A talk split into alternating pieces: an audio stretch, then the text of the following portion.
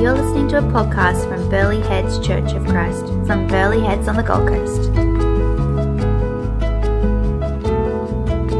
Read up in just a moment. Hang tight, but I just want to give a bit of an intro first to the to the series that we've been going through the last few weeks, and will take us probably with a short gap, probably to about nearly Christmas. How scary is that? It's scary, but it's actually not that far away. That's even scarier. Um, we're in a series called Jesus is Better Than as we look through the book of Hebrews. Um, because Hebrews is this book that is basically telling these early Christians that are getting persecuted sit tight. I know there's lots of different philosophies, I know there's lots of different teaching coming your way, ideas coming your way. I know there's different ideas of who's God, what's God, or who Jesus is, but sit tight, stay the course, because Jesus is better than all of that. And he doesn't just say it as a throwaway statement, he says it, test it. You will see. The things that you try, to pursue, the idols you have will come up empty, and Jesus will ultimately be superior in everything. And so he has continued to for the last 2,000 years. Jesus is still better than. No one's coming up with a better option. Jesus is better than. Brad challenged us. If you weren't here last week, uh, Pastor Brad Godby from Southport Church of Christ came and preached about this exactly that Jesus is King of our life. And if you don't podcast, I'd encourage you to have a listen to that one. It was a, a, a phenomenal time of encouragement around who Jesus is and his proper place. So um, if you don't know how to podcast, come and have a chat to me. I'd love to help you get involved with that. And of course, I can get you a CD if not. But talking about to putting Jesus in his proper place as king. Phenomenal encouragement last week. If you weren't here, please have a bit of a podcast and a listen to that. But we're going to continue on in the book. But first, I want to show you a picture. Sorry, I surprised you, Sarah. Sorry, you thought we were going to reading. I know. Sorry. Just keeping her on her toes. It's a second or third time doing it, so there we go. Great job. Have a look at this. You see, probably probably doesn't need too much explaining, um, but you can see one sees six, one sees nine, and then the next one. Abandoned island. Guy sees a boat. He's excited. The guy in a boat's perspective sees the land. He's excited. Perspective. It's, um, it's, it's huge from where you're standing, from your background, from your experiences, how you actually affects the lens that you see things through. For one guy sees a six, the other guy sees a nine. One guy sees a boat and it's good. The other guy sees land and it's good. They're both about to meet disappointment as, they, as they realize they're each other's, um, they see each other's um, perspective. We're going to talk a little bit about this this morning, but I'm going to ask, come, ask uh, Daniel Evans to come up and give us our reading um, in Hebrews 3. If you've got the Bibles at the back there, open those up to Hebrews 3 12. You can read along. Thank you so much. Good morning. yeah, Hebrews 3, uh, verse 12 to 19. See to it, brothers, that no one, that none of you has a sinful, unbelieving heart that turns away from the living God but encourage one another daily, as long as it's called today, so that none of you may be hardened by sin's deceitfulness. We have come to share in Christ, if we hold firmly till the end the confidence we first had. As, has, uh, as it is written, Today, if you hear his voice, do not harden your hearts, as you did in the rebellion, who were they who, sorry, who were they who heard and rebelled? Were they not all those Moses led out of Egypt, and with whom he was angry for forty years? Was it not those who sinned, whose bodies fell in the desert? And to whom did God swear that they would never enter his rest, if not at those who disobeyed? So we see that they were not able to enter because of their unbelief. Thank you.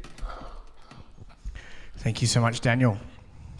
I've forgotten one thing in my prayer, um, and I'm, I'm not looking to embarrass her, but I've, I've got a, I met a, a lady this week, um, and she really feels the um, she feels the pull why she's um, on holidays to get baptized.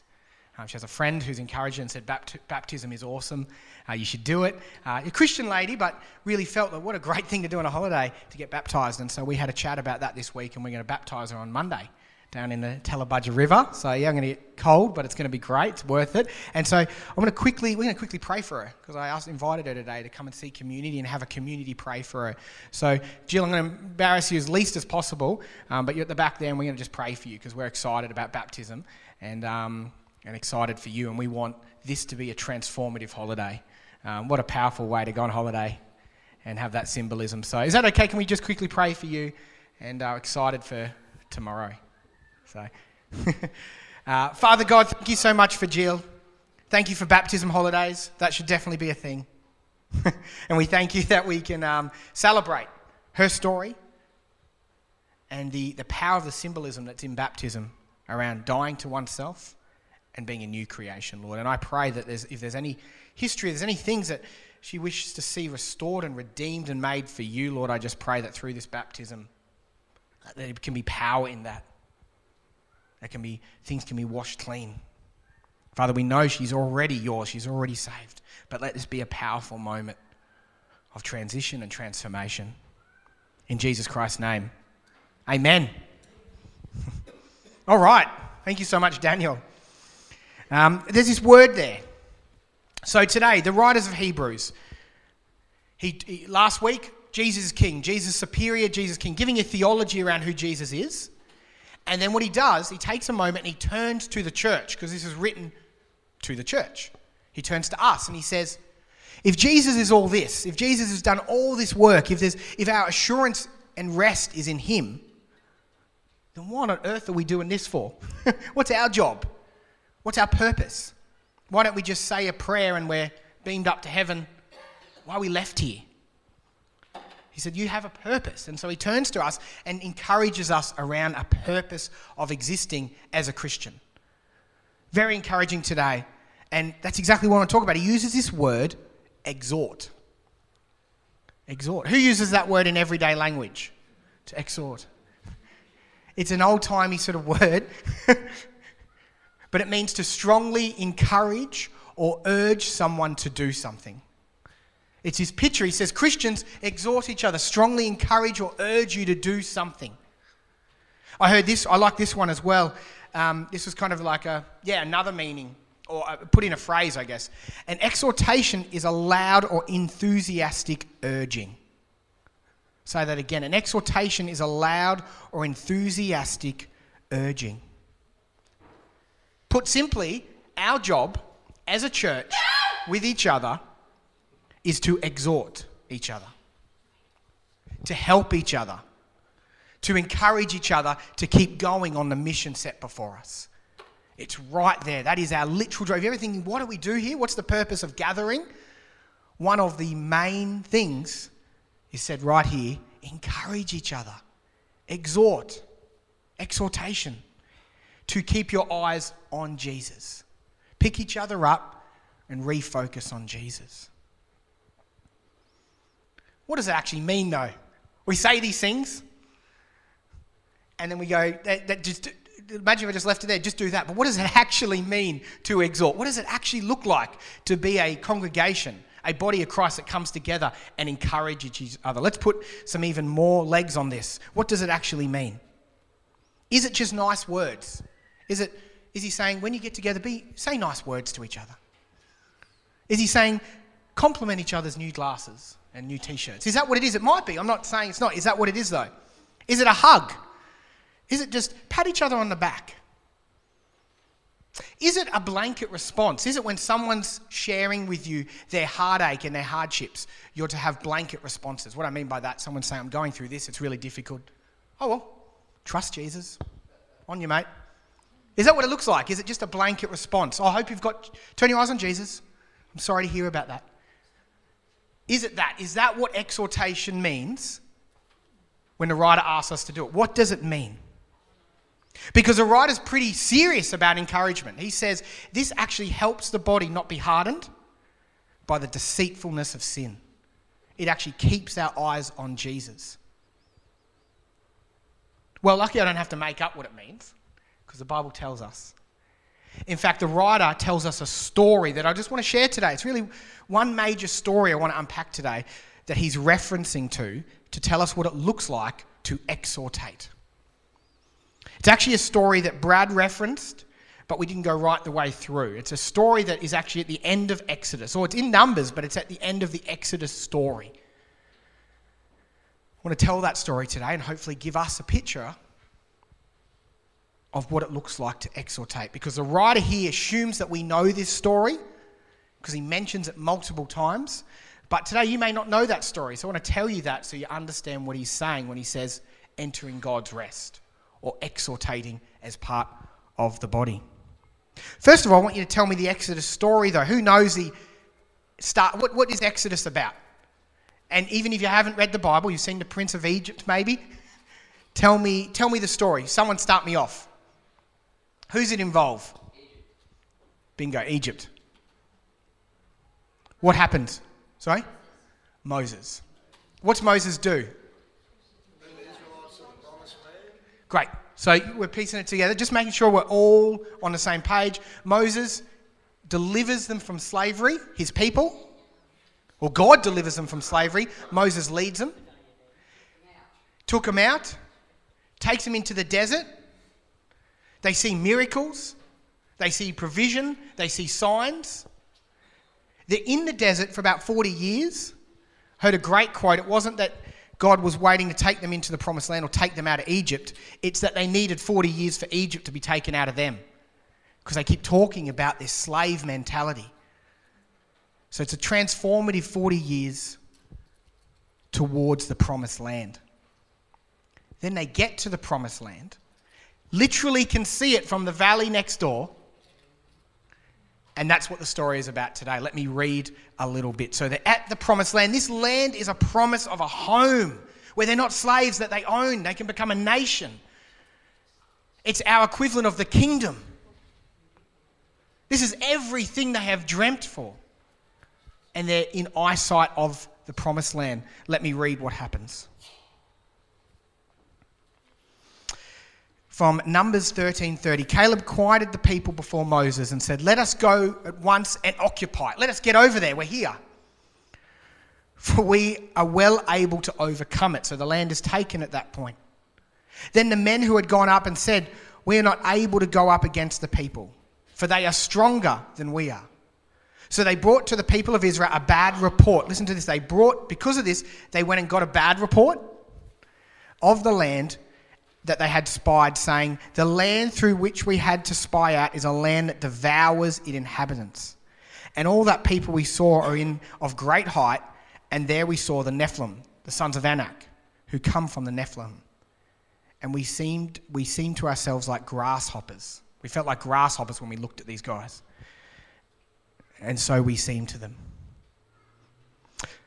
I'm going to stop there because there's a phrase there that most pastors, or a lot of pastors try to avoid because it's a bit strange. A word Nephilim. It's actually a teaching I'd love to do around the spiritual realm and what these words mean. Another time, another sermon. But let, as to say that sometimes God's extreme in the Old Testament. Sometimes he sees to take over a land, and you're like, what is God doing there? In most cases, it's alluded to that there's something more sinister that we don't understand going on in that land. Let me explain. There seems to be a point when man's sin combines with a spiritual realm and they align and they seem to build a city or build a land. When both the spiritual and man's brokenness seem to align, there's these points in the Bible where there's normally a city or a town that it's described that way. Pharaoh's described that way. And all we know is this Nephilim, this giant, is somewhat of a combination of that. And all we know from other cities is normally there's killing and sacrificing of kids. We normally know there's terrible rape and sexual immorality in these cities. This is how these cities are usually described intense murder, all types of dark and evil things. Babylon's described this way. This land isn't quite described this way, but it's hinted at that there is something dark going on. And so, as you read through the Bible and you read that God asked them to take over a land, Sometimes it's hard to see that. You're like, oh, why did he take someone's home?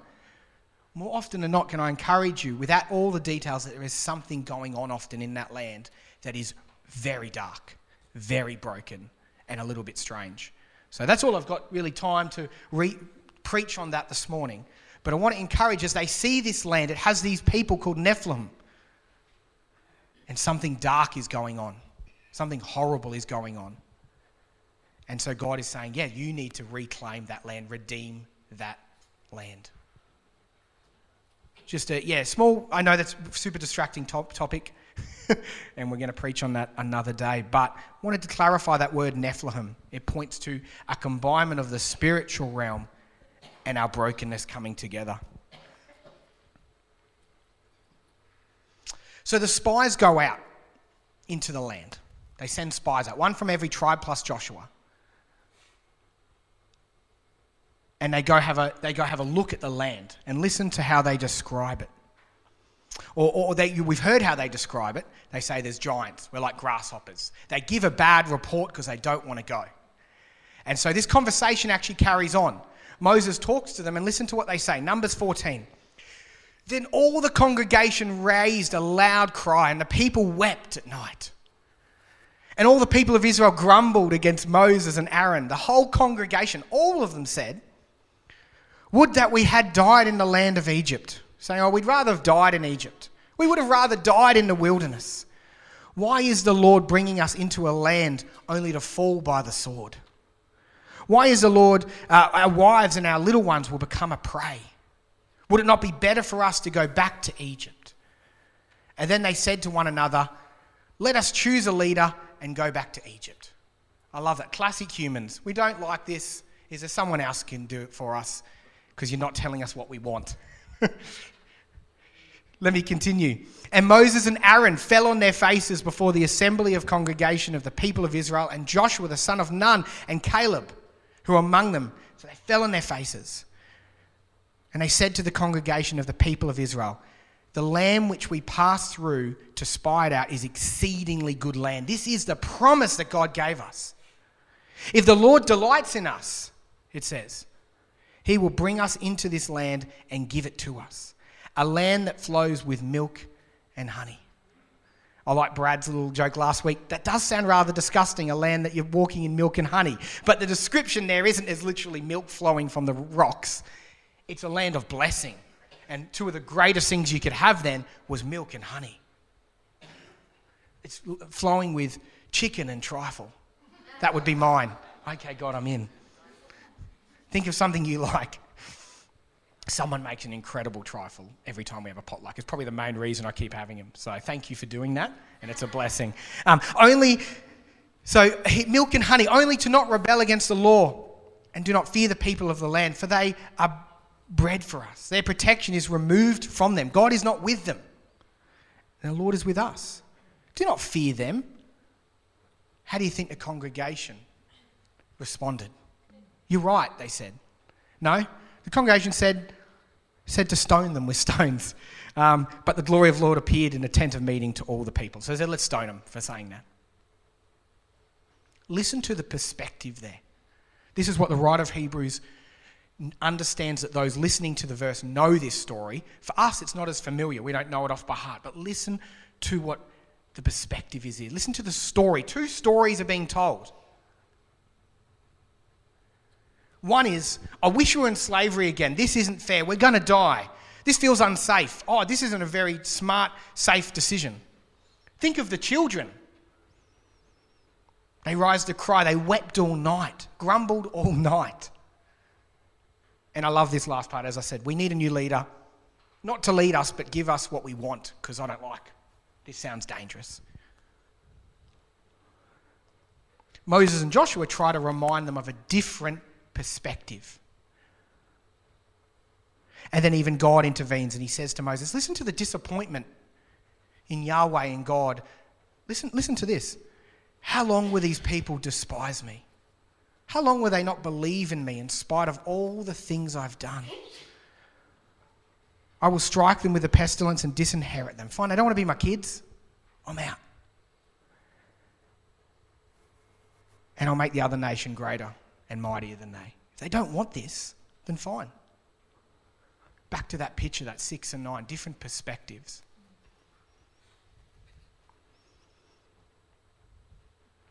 Two different perspectives. One perspective is about how unsafe, uncomfortable, scary a move is. It's actually rooted in their own insecurities, their own fears, their own issues. One story is about themselves. The congregation here are telling a story about themselves, what they like. The other story that's being told, or imagine if it read this. Let's imagine for a moment we opened our Bibles this morning. I said, turn to Exodus. We all know the ending. It's fantastic because it reads like this. Imagine if it read like this. God's people saw what was ahead for them and they knew. They knew that Yahweh had done everything, He'd gone before them. He knew that He guided them. They remembered the freedom that He gave them from Egypt. They remembered the food and the water and rest God gave them in the desert. They remembered the miracles and the winds He had blessed them with. The miracles they saw, they, they looked over their future home and they knew that God would not fail them as He never did. They knew in a, mo- a moment of uncomfortableness, it was for the sake of a kingdom to come. Nothing compared to the prize of building a land, a nation, a kingdom, where God actually said He'll stir in and be a blessing to not just them, but He actually says there'll be a priesthood to everyone else through their love and generosity and way of being. They restore that nation, they would restore the planet, and they would just wait for Jesus to come and rule His kingdom. Imagine if it read like that. But no, it doesn't. And so the God says, okay, generation there, you don't get it, you don't want it. Your story is about you, not about me. So you can have what you want. Have it. I truly believe we think that everyone would have went, oh. A little bit of me actually believes a couple of them went, great. I didn't want to go anyway. Doesn't say that, but I suspect that they're actually happy to stay in the desert for the next 40 years. The next step seemed like too much. This is the story the writer of Hebrew uses here. This is the story the writer wants us to remember. Right through that scripture read by Daniel is references to this very story. He wants us to tell us something that exhortation has something to do with the hearts and the story being told here in Numbers. And he's so serious about it, he says, Be any of you evil, unbelieving hearts will lead you to fall away from the living God. There's a warning here as well. Church, in line with this whole book so far, this is a call to celebrate, remember, refocus on Jesus and his kingdom. The writer is asking us to consider something here. He's asking us to ask, What story are you telling? What story and perspective are you telling? He's got two stories here. What story and perspective are you bringing to the church, to your brothers and sisters? Think about the way you speak. If someone was to think about the last six conversations, this isn't a guilt thing. Just think through the last six conversations you've had with people did it express a story where it was about Jesus? Was he the superior one? Was he God? Was he fully able to come into the mess and the darkness? Was he the life giver? Was that the story you were telling? Were you telling a story of hope, telling Jesus' story in everything? Was it a story about the thing you're going through, Jesus can work in it? The thing that you shared with somebody. It may be hard, it might be dark, it might be messy, but it was a story about Jesus at work. Are you telling a story where Jesus is bigger, better, and more superior than anything else? Again, not a guilt thing, just a question to ask that the Hebrews question he wants us to consider as we approach each other. Probably one of the best examples, uh, it came to me yesterday as we took our kids to the park and we had a wonderful morning. Mez made them, um, the, uh, Mez cooked some breakfast for them all. We watched a movie together, and then we went to the park in the morning with Poppy, and we, we did a heap of different things. Amazing morning. We get in the car, and what do you reckon, parents? What's the first thing Belle says to me? Yeah, well, Lou, yeah, yeah, actually, that's, a, that's the best guess, but it wasn't this time. It was my middle one goes, I'm hungry. What are we eating when we get home? She says this line, Can we do something special? I thought, I thought the park, special breakfast, movie, family time, I thought that was pretty special, but okay, Belle. Belle's story, because she's four, is a story about her. And so, even though she's had all this great stuff, she gets in the car and she goes, Oh, what else do I want? That's the best way I can explain this. The writer is asking us to maybe not get in the car and think about ourselves first, but think about is there another story to be told? Has God been doing some things that maybe the first thing we don't do is just ask for something more or complain about our situation? This is what he's saying when he says, I want you to exhortate, encourage your brothers and sisters towards Jesus. Don't get in the car and the first thing you do is complain. Remember the good times 40 seconds ago when you were laughing and playing in the park with your family. It's easy to take this lightly. It's easy to think this is just a motivational speech to encourage. This is scripture. The writer is way more serious. It's actually enough for these people to not enter God's promises because they're telling a different story. 40 years to just die in the desert because they didn't have the perspective where Jesus or Yahweh was superior. It's crucial to the survival of that church and to this church. So I've put a bit of language around exhortate, another definition. I reckon it looks like practicing and speaking hope. It's kind of, I was trying to think of a way to practicing and speaking hope. Practicing, if I've spelt practicing right, I don't know, ignore it if I haven't, and speaking hope. So, a couple of disclaimers, and then wrap this up with some practicality. A couple of disclaimers.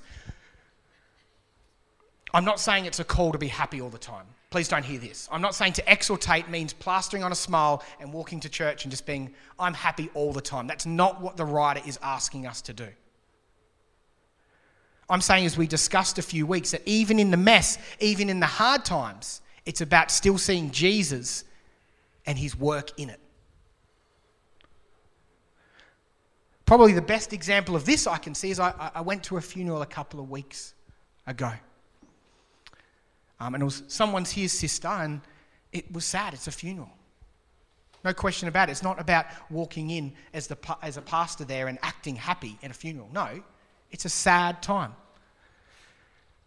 But my friend, whose sister it was, got up and shared a passage of hope from Revelations about the wiping away of tears.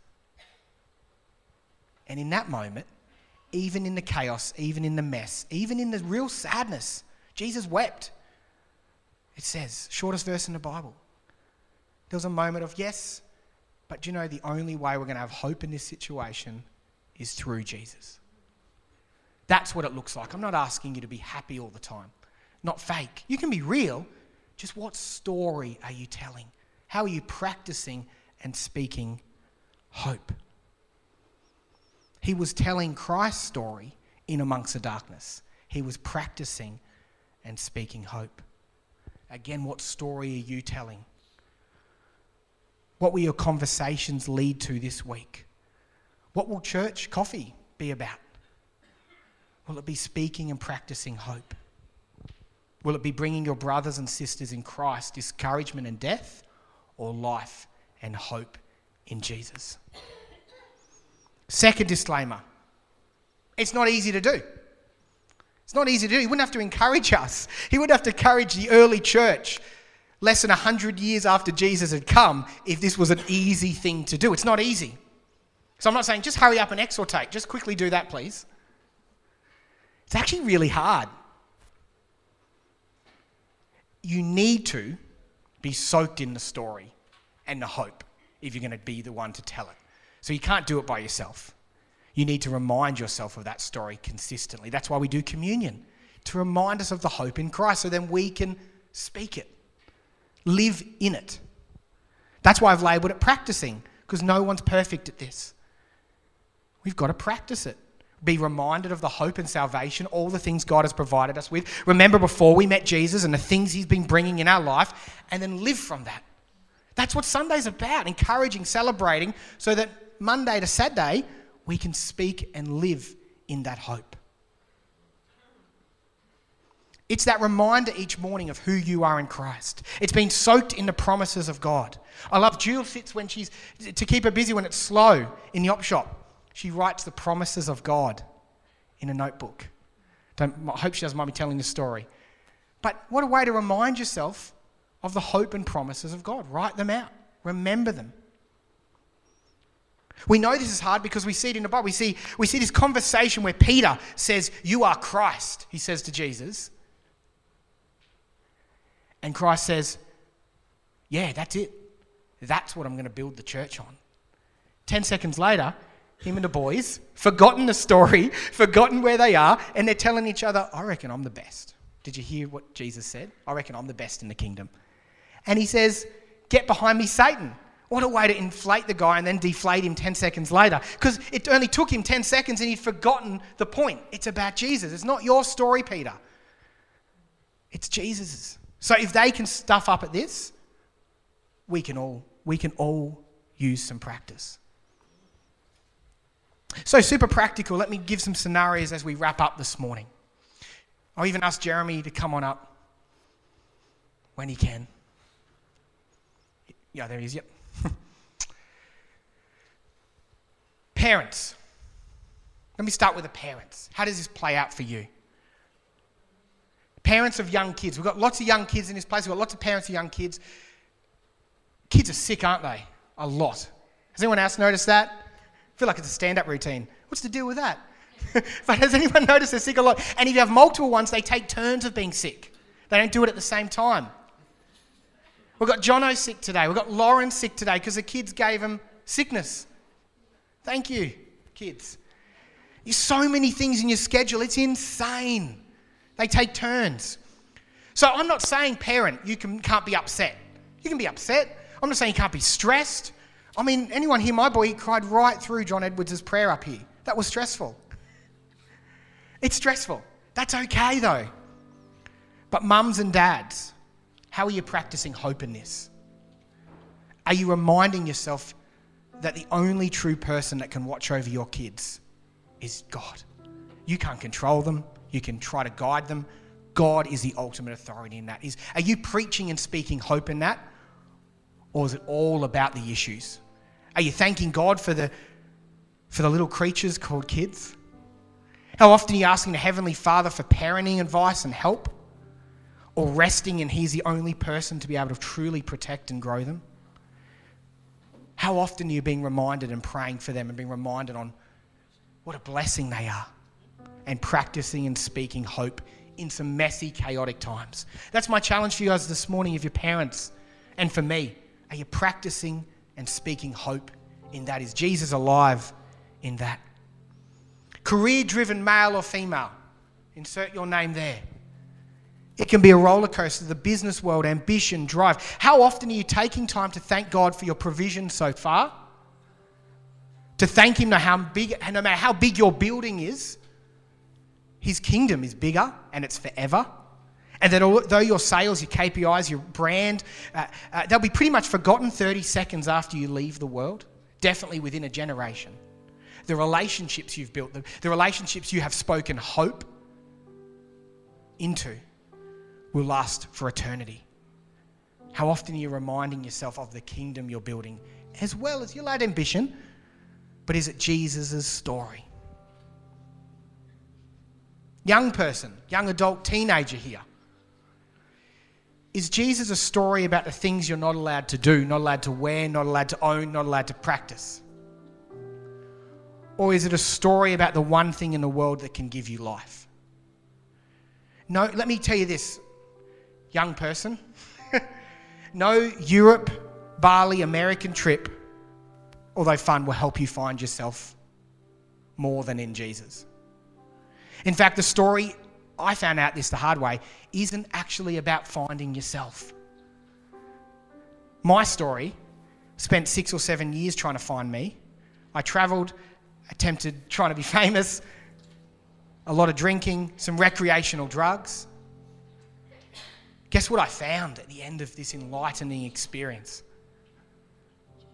Still me, a broken young man. Turns out the, digger I, digger, the deeper I digged within myself, I still found me. If you try to find yourself, you're going to be disappointed. It's about finding more of Jesus, dying to yourself, finding Him. The irony is if you find Him, you'll find your true self. Are you practicing and reflecting that hope? And then to our seniors, what's your story? It's probably got some major health worries now and then. It's probably involved feeling unneeded at times. I can appreciate that. It's even maybe feeling sometimes put to the side. As your kids and grandkids and great kids get older, I mean, if you're a great grandmother, they now have a grandmother as well. That's hard. This is not your true story, though. God has seen your faithfulness. God has seen your heart. We don't do the bestest job we can sometimes here of even acknowledging that, but we see those that have laid the foundation for this church. We know that's your story and continues to be. What story are you telling then? I love this picture in Hebrews 13. I'm, I'm, conscious of the time, but I love this picture in Hebrews 13. It shows, it says a cloud of witnesses. It shows the youngsters running a race of perseverance, and it says there's this cloud like the Colosseum, and they're cheering them on. And I look, I see that look sometimes from some of our people, on even me. They're like, "Do "You have way too much energy. look, you running around." Or they see us with the kids, and like, "I remember that stage. Good on you. I'm glad I'm not in it anymore." But are you cheering them on? Are you witnessing that, going, "I remember what it was like." Go. Go for the kingdom son or daughter, or spiritual son or daughter. Go. Let me encourage you. It's hard, but keep going. What a beautiful picture of the Colosseum full of people cheering them on. Is that your story? Go, spiritual grandson. Go, spiritual granddaughter. What story are you telling? And then, very lastly, before I pray, it says this in 1 Peter 3:15. But in your hearts honor Christ the Lord as holy, always being prepared to make a defense to anyone who asks for the reason for the hope that is in you. Here's the last bonus of all of this. Here's even the next level is what does it say? What does Peter ask us to give a defense for? Hope. When we're out at Stockland shopping, He's not saying give a defense for the sermon you just preached, give a defense for the person you told they're going to go to hell unless they repent. He said, give a defense for the hope that they see in you. Not just does our hope and speaking hope help each other, but it expands the kingdom. It expands to your neighborhood, your workmates, your fellow school parents, your peers. They demand an explanation for the hope you carry. Why are you speaking that? You've got some explaining to do. Bev Weems, we know her. She's had a massive year. We know why. Even in her sadness, there's a hope there. She's got some explaining to do to see change, right? And she's explaining that. How can she have that hope, even what she's been experiencing? Bonnie, the stuff you experience, you've got some explaining to do. How come you're so hopeful, even in the darker times? Please explain yourself, Bonnie. Jill, Jill James, why are you so friendly all the time? why are you so nice to everyone? You've got some explaining to do. What's this hope that you carry? Coral, what's this life in you? You're always cheerful, even with the, the recent surgery and things going on. Where's the cheerful come from? You've got some explaining to do. Where's this hope come from? Edwards family, how can one family be so humble and so talented all in one thing? You've got some explaining to do, the humility. Tanika and Josh, why on earth are you guys here? This isn't a young adult church. You look straight out of Hillsong. There's cooler places you could be. I know this. Why are you dedicated to seeing the young people come and know Jesus through Burleigh Heads Church of Christ? You guys have some serious explaining to do.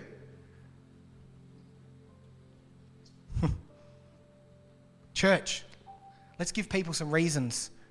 Let's give some people some questions. Let's speak hope. Practice hope with each other. Let me, um, let me pray, and the band's going to sing one final song. Father, let us live our lives practicing hope, speaking hope.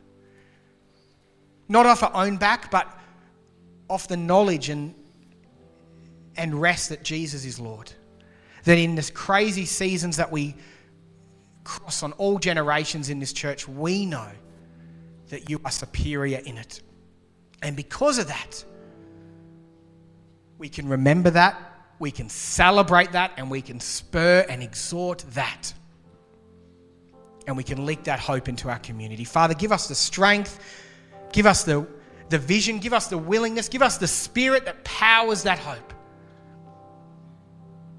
Father, guide our conversations, correct our conversations, help us be bold enough to speak hope and make that choice and, and lift the body up of any age in Jesus Christ's name. Amen. Let's stand and sing one last. Let's stand and sing one last. Let's stand and sing one last. Let's stand and sing one last.